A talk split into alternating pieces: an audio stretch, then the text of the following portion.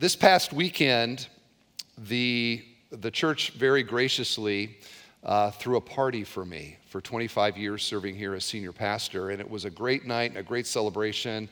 And I am profoundly thankful for it. There was a ton of effort that went into it. So, everybody that was kind of behind the scenes working on that, thank you. Special thank you to the uh, elders and uh, pastors who. Kind of secretly planned so many fun things. It was a, a great delight and a joy to be a part of it. And I think it's just healthy in relationships to occasionally stop and to think about the relationship. We do that typically on chronological anniversaries of something. So, birthdays, the chronological anniversary of existence, uh, we celebrate birthdays, or anniversaries, the beginning of a special relationship, maybe in, in marriage. You pause, you think about the relationship, you give thanks to God for it. And today I'm, I'm, I'm giving a, an anniversary message. And uh, so I want to take a moment though, and I have some special people that are here today, people in my life that I want to introduce to you. Uh, and that is that I have several members of my family right over here in uh, the front row. And I'm going to ask them to stand, if you would, because I would like to introduce you to everybody. Okay?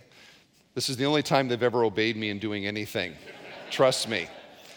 But uh, you know, Jennifer and my two daughters, Kirley and Madeline, are here. And then uh, my mom and my dad are here, and I'm so privileged to have them join in the celebration. and then uh, I have my sister Terry and her husband Jerry. Isn't that cute?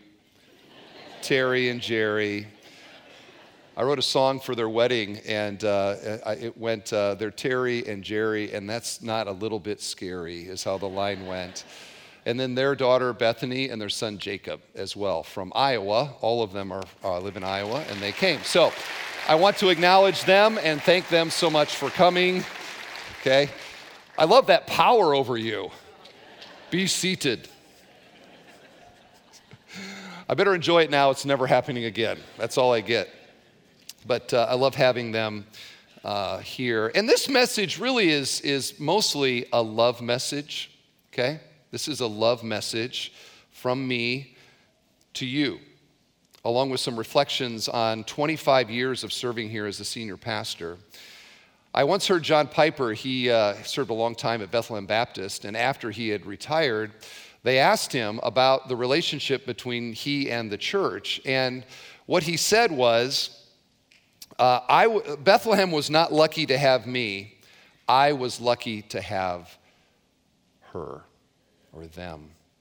And that really is what is in my heart and what I want you to hear today is my profound gratitude to you. You have been my, my family, you have been my friends, you have been my church community that not only do I pastor, but I, I, I live amongst and I enjoy doing life with these many, many years. It has been a profound privilege in my life. And truth be told, I should be the one throwing you a party. In fact, why don't we plan on that, okay? At the 50th anniversary, Pastor Steve will be hosting the party, and I'm going to throw a party for you. Now, we may have to make the reservation in a room in heaven 25 years from now, or for most of us, maybe here, or many of us. But let's just plan on that. Uh, you might be doing the math. What year did he come? I came in 1997, which sounds a long time ago because it was a long time ago. I got looking online at some of the things that were true or happening in 1997 to give you an idea of, of uh, how long ago this was. In 1997, Bill Clinton was president of the United States. The Bulls had just won their fifth title. Uh, Google had just registered their domain name. Oh, that got you. That was the one you're like, oh, that was a long time ago. Well, here's another one that'll tell you how long ago. Gas was $1.22 a gallon. And we all probably thought that was outrageous. There were no electric cars, there were no smartphones. Uh, the pagers were the thing. And I remember there was quite an active discussion amongst the leadership of the church whether I needed one or not, because they are, after all, so expensive, those pagers. Our church facility was in Merrillville on Whitcomb Street. Some of you might remember this. And that was actually one way that I knew that God wanted me to come to this church is that Whitcomb sounds a lot like DeWitt come. And that was the sign from God that I was supposed to come to the church. So I want to do something right now for a moment. I didn't give the, the tech people a, a, a, a clue on this, but if we could raise the house lights slightly, is that possible? I would like to ask everybody that was here in 1997 to stand. Would you do that for a moment? Okay, if you were here in 1997, if you're still able to stand, would you please stand? All right, so these are the people that voted for me to come. These are the people to blame for all of this. But I just want to say thank you to you. It's been 25 great years with you in particular, so thank you, all of you that are standing. Please be seated. I hope you didn't pull anything as you stood there. So, uh, a huge part of the story of Bethel Church is just the way that God has over and over abundantly provided for us. And one of those uh, provisions, so if I go all the way back to t- the year 2000, we uh, relocated the church from D. Whitcomb Street to, uh, we bought this land here and uh, we're relocating the church. And one of the things that happened was we sold that building and we had like, I don't know, five months or something to, to get out of the building before the new church was going to take over the building. And uh, we thought, we got to find a place to do church while we have this building being built.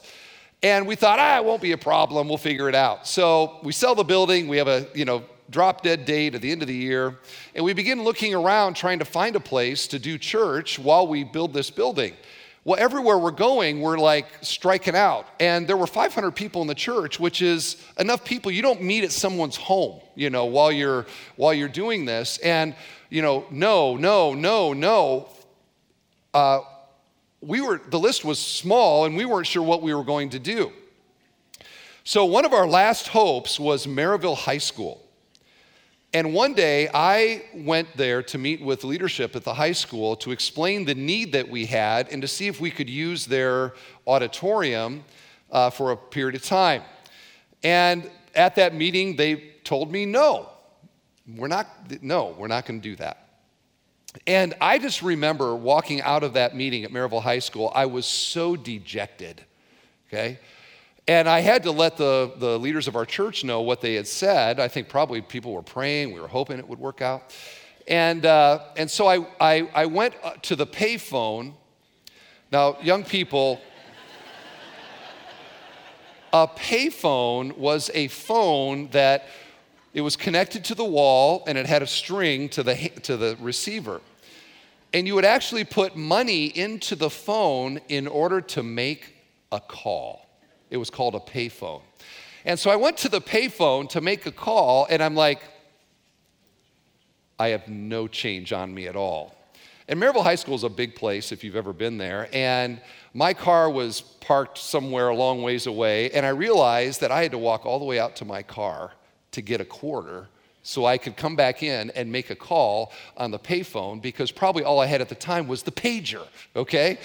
And I just, it was one of the most dejected moments I've had in 25 years. And I just remember walking out to the car. It was raining, as I remember.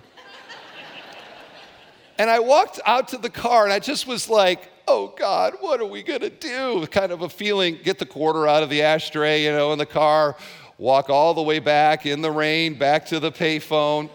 And as I am coming up to where the payphone was, around the corner happens to walk this guy who goes to our church. He goes, Pastor Steve, what are you doing here?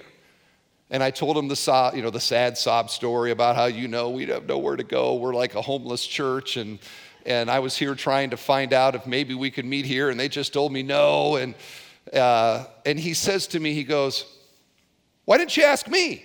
I know everybody here. And I said, well, if there's something that you can do, you know, have at it. And uh, within a couple days, we had permission to meet at Merrillville High School, and we met there for 72 Sundays while this facility was being built. And it was really a great time. I see the cables over here every, every uh, Sunday morning early. They would pick up a trailer that had all our equipment and would haul it over there. I still remember that, still thankful for that. And we would set up and tear down, and we did that for a year and a half. And it was a, a great season in our church as we anticipated moving into this facility. And I look back on that, and God's provision, because I didn't have a quarter to make the phone call, and how God used that to open the door and to meet our needs. You know what God was saying in that, I think? He was saying to the young pastor, I got this, okay? And over the years, God has repeatedly made it clear that with respect to this ministry, I got this. And I look back over 25 years, one of my failures in the last 20, uh, 25 years is that I have worried too much about how this is going to happen and how that's going to work out and whether or not we're going to make it. Because uh, this is the Lord's church, and the gates of hell will not prevail against the church. And that story has been repeated over and over again. Which makes me say that in reality, what we probably should be doing on the 25th anniversary is throwing God a party. And isn't that kind of what we're doing right now? Aren't we gathering together to say, Thank you, God? We're so thankful for all that you've done. And we just,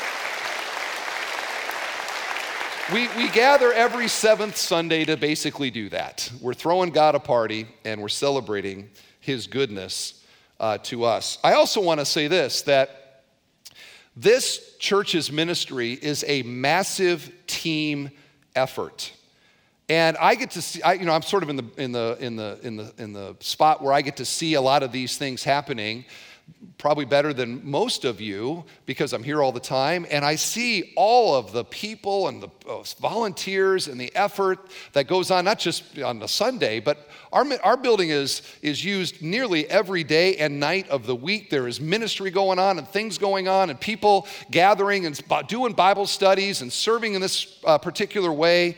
And uh, it is a privilege to serve the Lord Jesus with you. And I want to highlight in particular the amazing elders, deacons, and staff of our church who do so many things that I think somehow I sort of get the credit for, but to be honest, I don't deserve the credit for. They are the ones that are doing so much of the heavy lifting around here. And I just want to acknowledge that and make that very clear that that's the reality here at Bethel Church.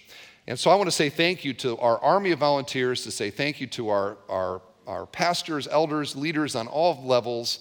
It is a privilege to shoulder this ministry with you over these years. You have my gratitude. I love you and thank you so much. And finally, for nearly half of my life, I have been here with you.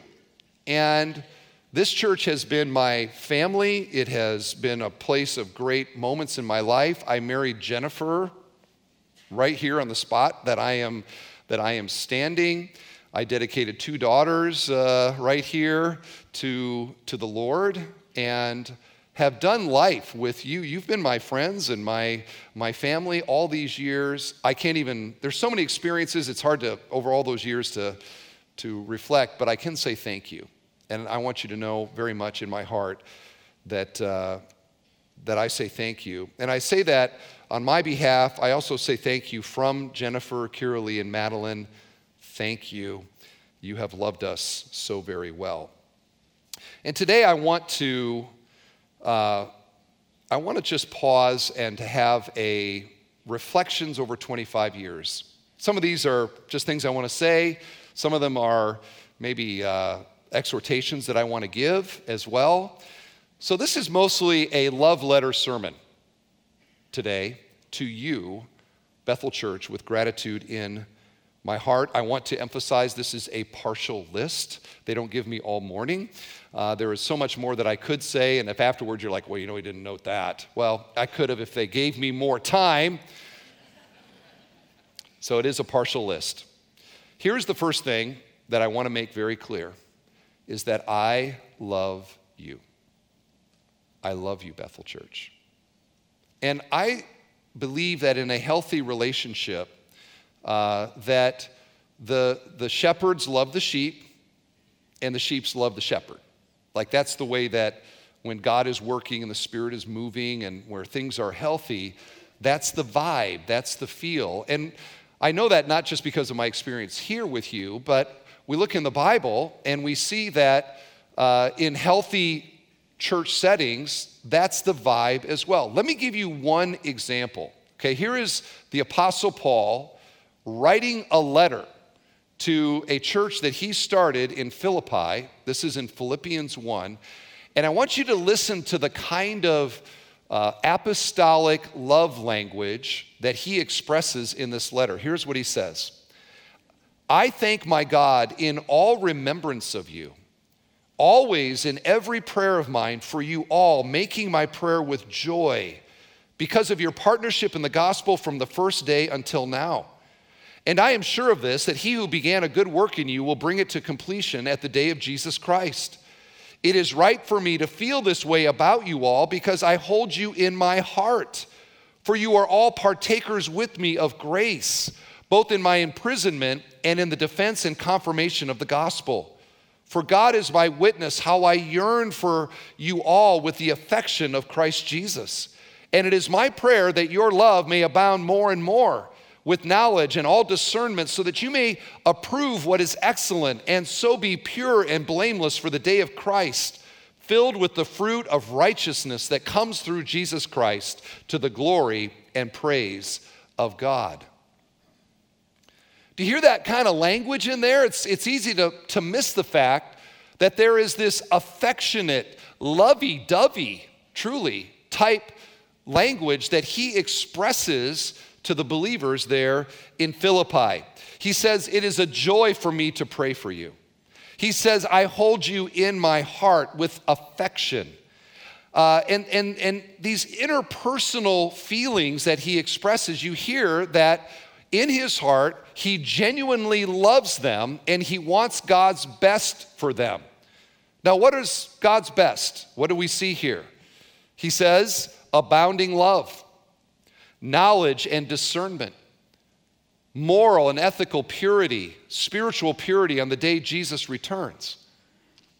What do you think of that list? Is that a pretty good list for a pastor to care about? You can think of all the things he doesn't list that too often we do worry about, but here are the things that he cares about. It is their walk with God, it is the, the depth of their love for Jesus. It is a growing, a vibrancy. That's what he is, is loving and, in sense, encouraging, and what I am doing as well here. Now, you might look at that list and think to yourself, well, I kind of like a job like that where I get to be lovey dovey all the time. And to be a pastor, it's, it's you like oozing love to them, and it's the people just oozing love to you. And what a great job that would be! It's love all the time. And you would need to keep reading in Philippians.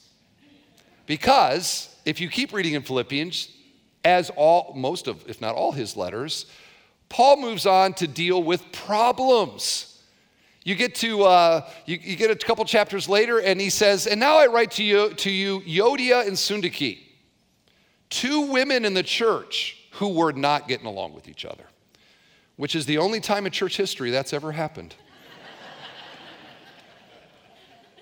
People in the church not getting along with each other. It's so rare. Never have to worry about that. And yet, this is the story of the church from the beginning. And to be in leadership in the church means that there are constantly problems, okay? Even with healthy leadership, like the Apostle Paul, there's still problems. And the burden of that and the weight of that in spiritual leadership is probably more than most of you would estimate. Here's another place where Paul talks about what it's like to be a leader in the church. Here's 2 Corinthians 11 28. He says, and apart from these, uh, from other things, there is the daily pressure on me of my anxiety for all the churches. So, to be a leader, to be a pastor, is there a lot of love? Yes, there is a lot of love.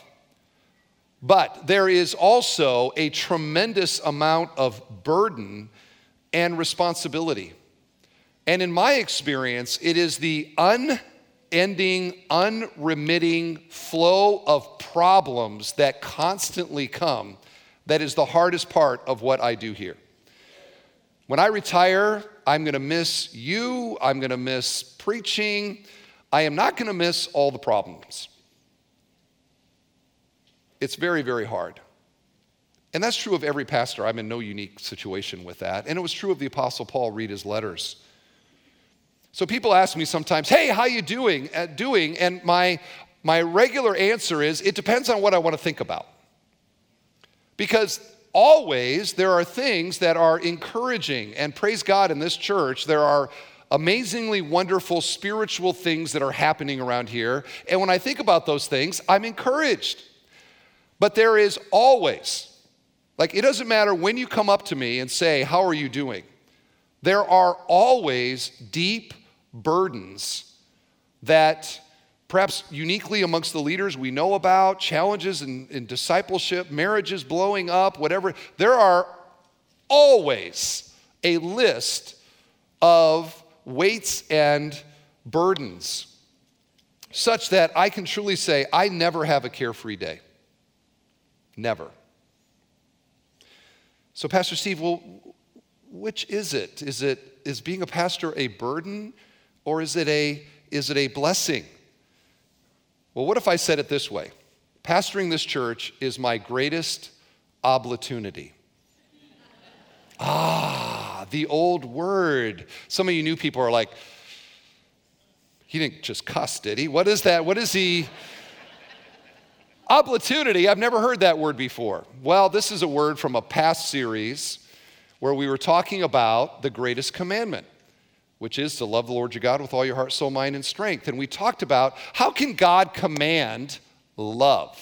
Like, you can't just tell somebody to love. What do you mean it's a command? And so we talked about this idea that loving God is the greatest uh, obligation that we have. We are responsible to love God. We must love God. But it is at the same time also the greatest opportunity, the greatest privilege of our lives is to know God through his son Jesus and to love God. So, obligation, opportunity, mash them together. What do you get? Opportunity.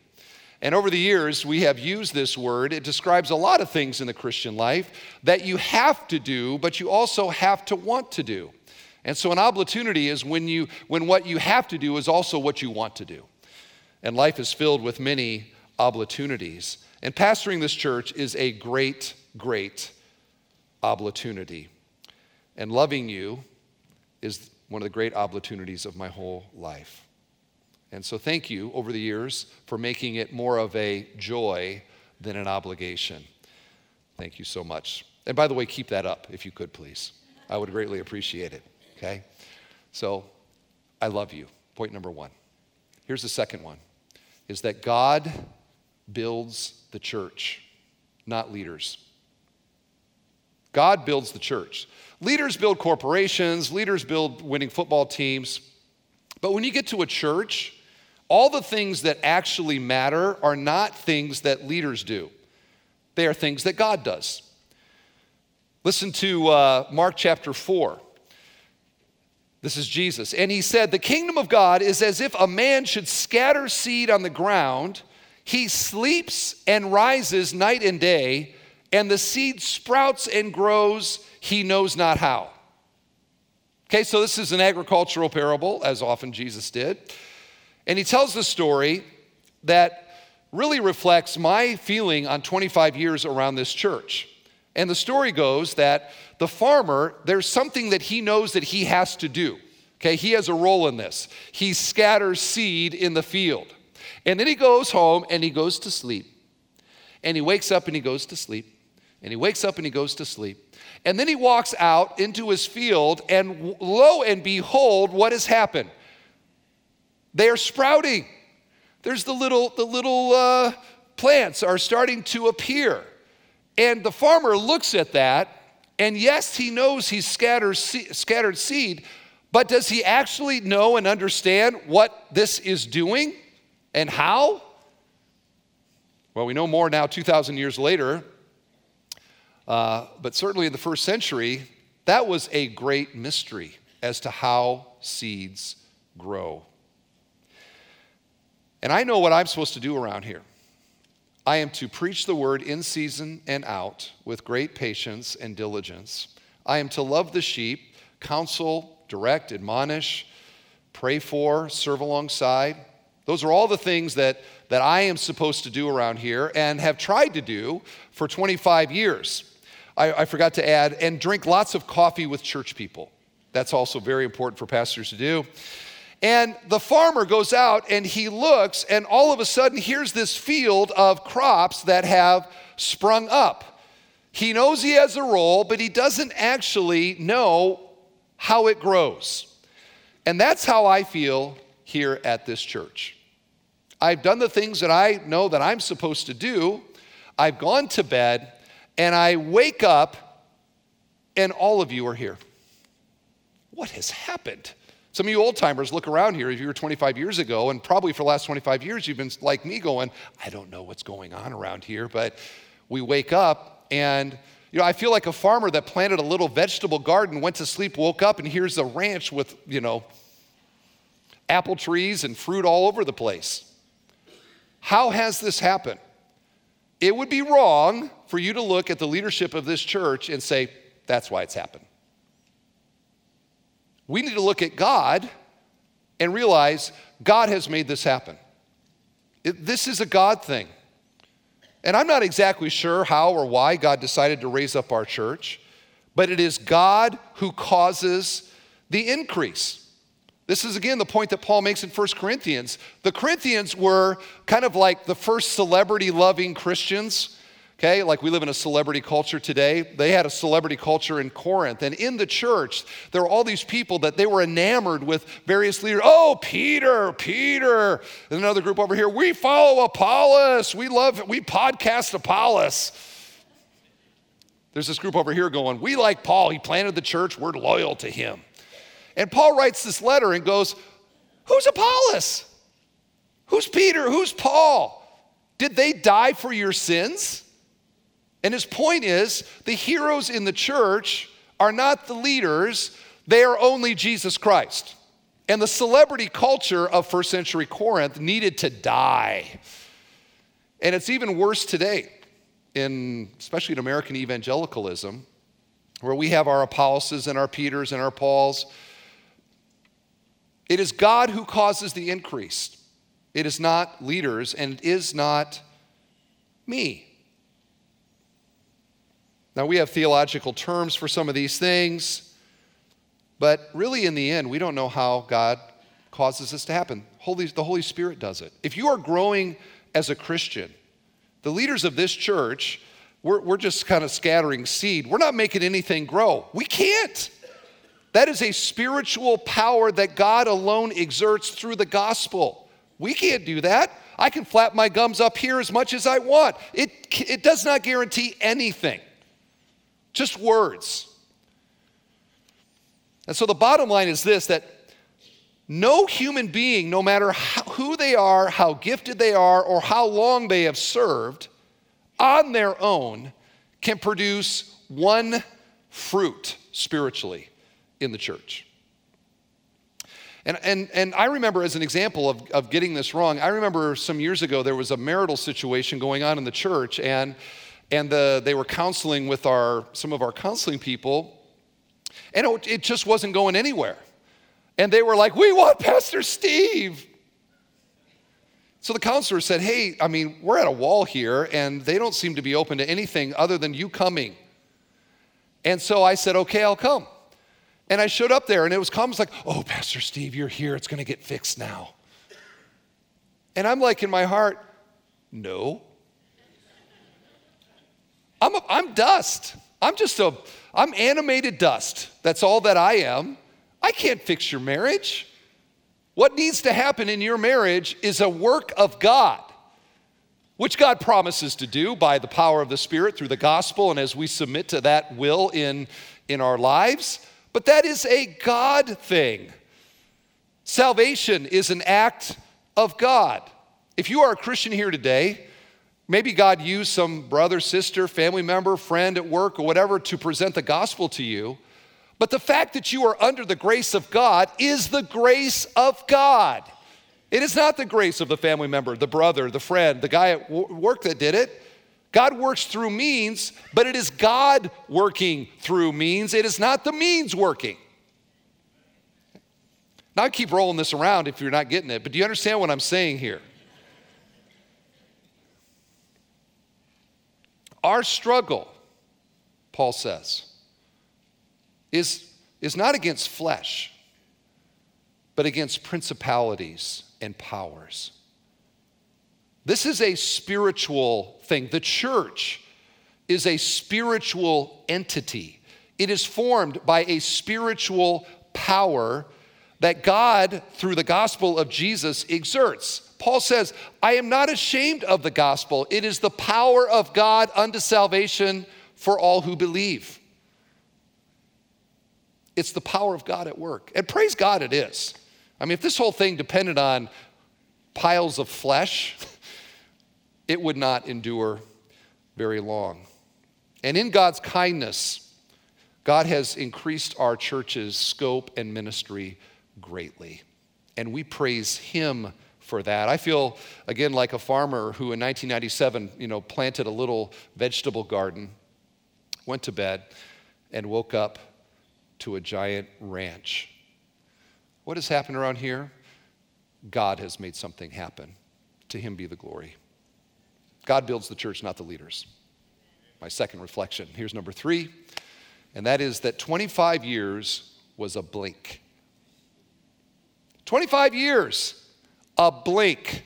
It's truly how I feel. A quarter century, like I went, blink, quarter century gone. Can some of you relate to that? How time flies. It's just like, I can't believe it. Like I'm nobody's more shocked that I lasted here 25 years than me. I've jokingly said this is more this is more of an anniversary of the fact that they couldn't accumulate enough votes to get rid of me. That's this is a this is a vote uh, minimization celebration uh, that we have here. 25 years, and while that maybe is significant in the story of the church, I feel that in the significance of the story of Steve. My life is very quickly passing by. And my encouragement to each of you is to realize that your life is very quickly passing by. Faster than you realize, you are going to get to some marker in your life, some age or some tenure and you are going to be shocked, like I am, at how quickly this thing is going. It's challenging for me to think about the fact that um, part of the part of my responsibility in the next season here at the church is to get you ready for the next senior pastor. That looms for me here. I'm just throwing that out, okay? It's just the reality. Time and days slip by. And my observation is the older I get, the faster time goes. Would some of you old people agree with that? Now, you don't have to implicate yourself by nodding your head. But younger people, I'm here to tell you, you are going to be old quicker than you can even believe it.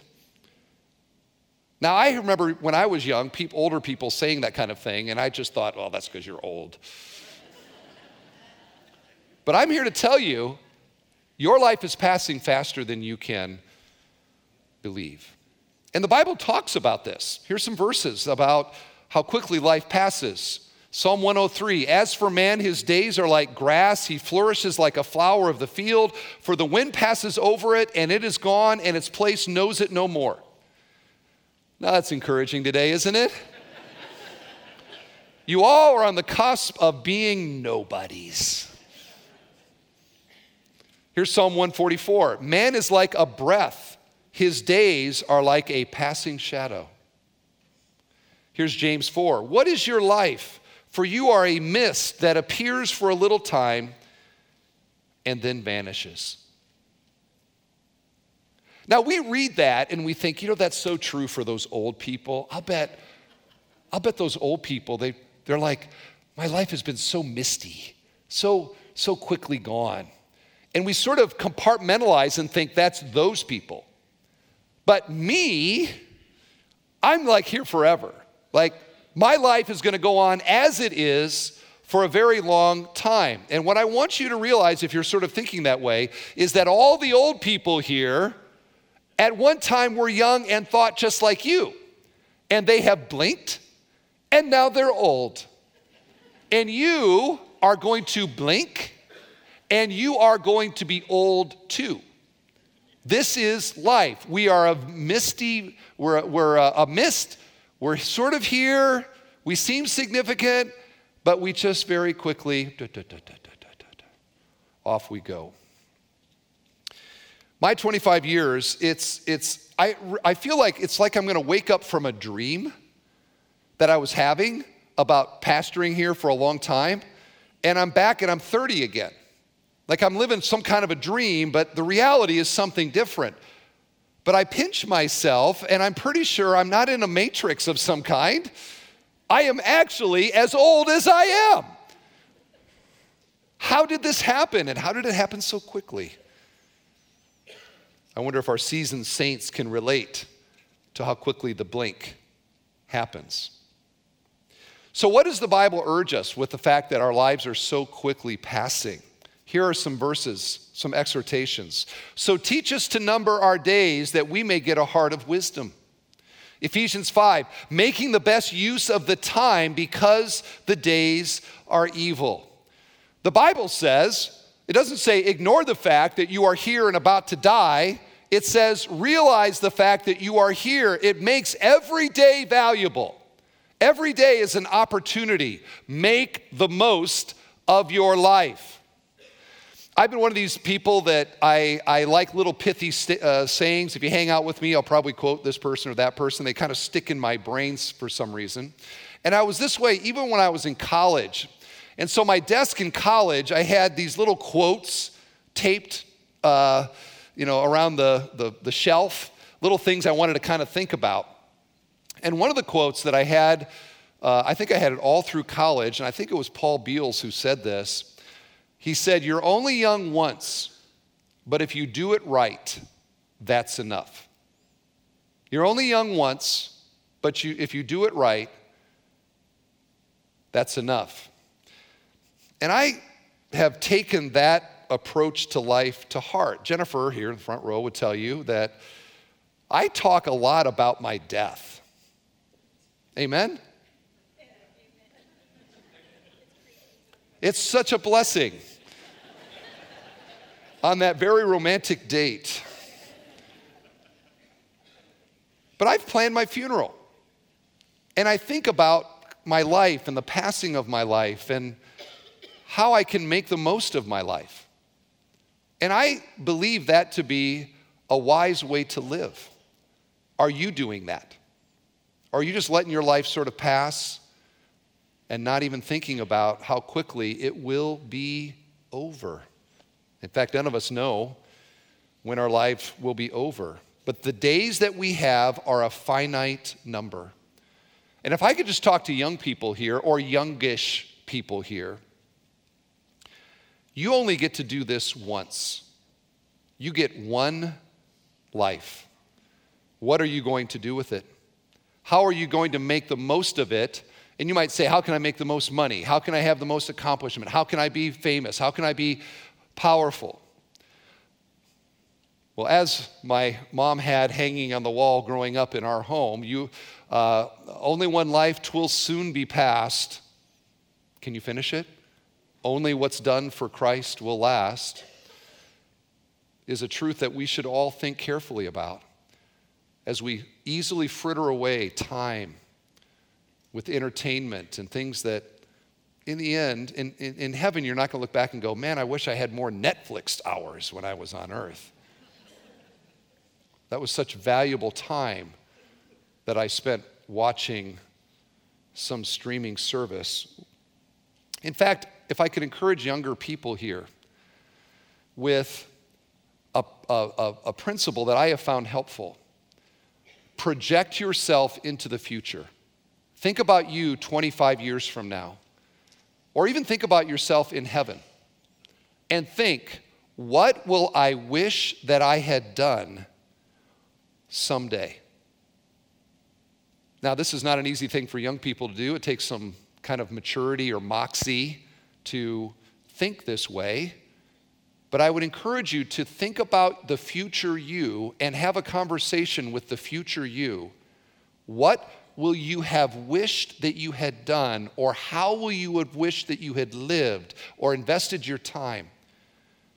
And listen to the future you and live that way now. Minimize the regrets that you might have. It's a very wise way uh, to live. And ask God to help you with that. Okay? Help my life matter. Help me to live the life that pleases you. When I was a teenager, I memorized a poem that, that uh, got at this same principle, and it goes like this When I stand at the judgment seat of Christ and I see his plan for me, the plan of my life as it might have been had he had his way with me. But I see how I blocked him here and I checked him there, and I would not yield my will. Will there be grief in my Savior's eyes, grief though he loves me still? He would have me rich, but I stand here poor, stripped of all but his grace, while memory runs like a hunted thing down paths I cannot retrace. O Lord, of the years that are left to me, I give them to thy hand. Mold me, make me, break me to the pattern thou hast planned. Now, I could poke a few theological holes in that, truly, but the principle is the same one that I'm getting at right now. Your life is passing you by faster than you realize. What are you going to do with your life? Eternity is way longer than we can conceive. This is a misty little thing that we're doing right now. It goes on eternity forever. And imagine a church filled with people numbering their days, investing every day as best we can by the grace and the wisdom of God to make our lives matter in a way that the future us, and most importantly, Jesus, will commend us. Well done, good and faithful servant. Live that way now. That's, I think, my third reflection, uh, if, you're, if you're keeping track. And finally, Celebration looks backward, vision looks forward, and I want us to look forward. Okay? Thank you for the celebration. Nice to think about the things that God has done, but that's all set in stone. The life that we are living is much more about what lies ahead for us. And the Christian life is so much about new and fresh. Have you thought about all the new things being a Christian? Here's a partial list new life, new creation, new heaven, new earth, new heart, new spirit, new song, and other things. And we find that the God. Uh, that God is constantly renewing in a way that He is still a creator, if you will. He is constantly creating newness and freshness and this means that to be a Christian is to be, and should be, we should be some of the most optimistic people on the planet because God has made promises to us about this constant refreshing and renewing things about the future. And practically, what that means for a Christian is we are thankful for what God has done in the past, but we don't live in the past. And for churches, what happens when churches live in the past? Or sort of say, we're going to sort of rest and, and coast here because look what God has done. They die, okay? They die. Churches have to be forward looking, renewed looking, trusting the promises of God, growing, expanding, etc. And this is what Paul talks about in Philippians 3. He says this Brothers, I do not consider that I have made it my own, but one thing I do, forgetting what lies behind and straining toward what lies ahead, I press on towards the goal for the prize of the upward call of God in Christ Jesus. Here's the Apostle Paul. Think of all the things he's already done planted churches, had a vision of Jesus, you know, become an apostle, written uh, Holy Scripture. It would be easy for Paul to go, the young people need to take over now. I have done so much. I think I'm just going to sit back and rest on my laurels. But that is the opposite of what we find in Paul. He is not resting, he is, he is striving, he is reaching. He wants to see the next thing that God wants to do through the ministry and for the gospel and for the glory of God. And I want to tell you that this is very much in my heart. I do not want to be the old crusty pastor. And all my stories are 20 years ago. In fact, I heard somebody say one time you can tell the, the, the vibrancy of your Christian walk by how old your stories are. If you got to reach back 20 years since the last time you served Jesus or any significant spiritual thing happened in your life, that means that your spiritual life is at a very low ebb. How far back do you got to go? I don't want to be that. I don't want our church to be that. I want to be the kind of pastor who's kind of like pushing it and edging it and trying new things and, and, and doing whatever we can to fulfill the call that God has for us here in Northwest Indiana. I believe that God still has new things. In fact, I hope and, and, and desire the best things to be things that still lie ahead of us. As much as God has been good in the past, and we praise Him for that. I think it was a Puritan who said the best, the best pastors are the ones that take the most people to heaven with them. And I want to take all of you to heaven. Did you hear that in the Judas sermon last week? I said that. I don't want anybody here like Judas to be around the thing but not be a part of the thing. To know about the grace of God but not be under the grace of God. And that is very much in my heart today. Would that God, by His grace, would allow every person here, everybody at our campuses, all you online people too, I want to take everybody to heaven.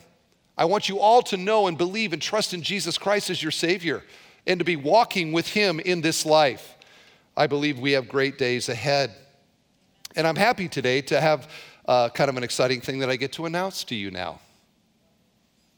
So, back in June, we shared the news that one of our five campuses, our Gary campus, uh, was and is being spun off as its own independent church. And there's been tons of behind the scenes things happening, working, et cetera, et cetera. But uh, today I have two things to announce. So the first one is to announce the new name of the new church. And here's the name of the church Flourish Church. In fact, we have the logo here, is going to be the name of this church plant where God shines and people flourish. Sounds like a good church to go to, I think. Okay, so that is the, uh, the new name. And also to share some very exciting news that two Sundays ago, a church in Gary that we historically are sisterly churches with, and there has been over the years friendly relations with, that this church in Gary, Grace Baptist Church, voted unanimously to donate their facility to Flourish Church. And so we praise God that they now have their own space. And so I have a couple pictures. Put up those pictures if you will. Uh, so there's Grace Baptist Church. And I, uh, I'm also happy to tell you that um, in November, we're going to have a big work day there. And we're going to scrub and clean and uh, get in there and you know, get some dirt under our fingernails and, uh, and, and get this place ready for Flourish Church to, we hope, flourish there. And we thank God very much for this provision and this new chapter for them. I think I already said finally. Didn't I do that once already? And I see my time is fleeting. Finally, again. One of my favorite movies is Mr. Holland's Opus. Some of you probably know this old movie. Richard Dreyfuss played uh, Mr. Holland, and the story goes that when he was young, he wanted to get into the music scene. He was a composer and, and he wanted to get into the music industry. But he had to put bread on the, on the table for his family, and so to do that, he took a short term job at a local high school as the music teacher. And the story goes, and there's a lot to it, there's ups and downs and challenges, et cetera, over the way, but what was just going to be a temporary thing for Mr. Holland becomes his entire career. And at the end of the movie, not to spoil it, but it's been out so long I can. At the end of the movie, uh, there is a surprise uh, gathering of students and alumni, and they celebrate Mr. Holland and his whole career in that school. And as a special thank you to him, over all those years, he had written and worked on a composition, a musical score that was his, you know, his, his masterpiece, but it had never been played. And they, uh, in the assembly, the, the, the curtains part, and here's an entire alumni orchestra and they give him the baton and they say, Won't you come up for the very first time and play this composition? And he gets up and he leads as the composer. And everybody claps.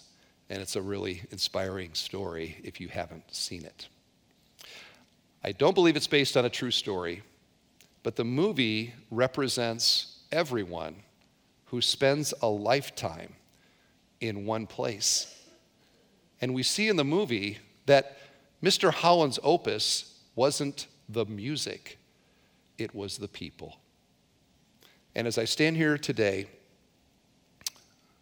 Lord willing, I'm not done yet, but there's one thing that I know, and that is that you, Bethel Church, are my opus. And I want to encourage us to keep composing together this musical score with the best music still to come. And I would suggest a title to the composition It's All About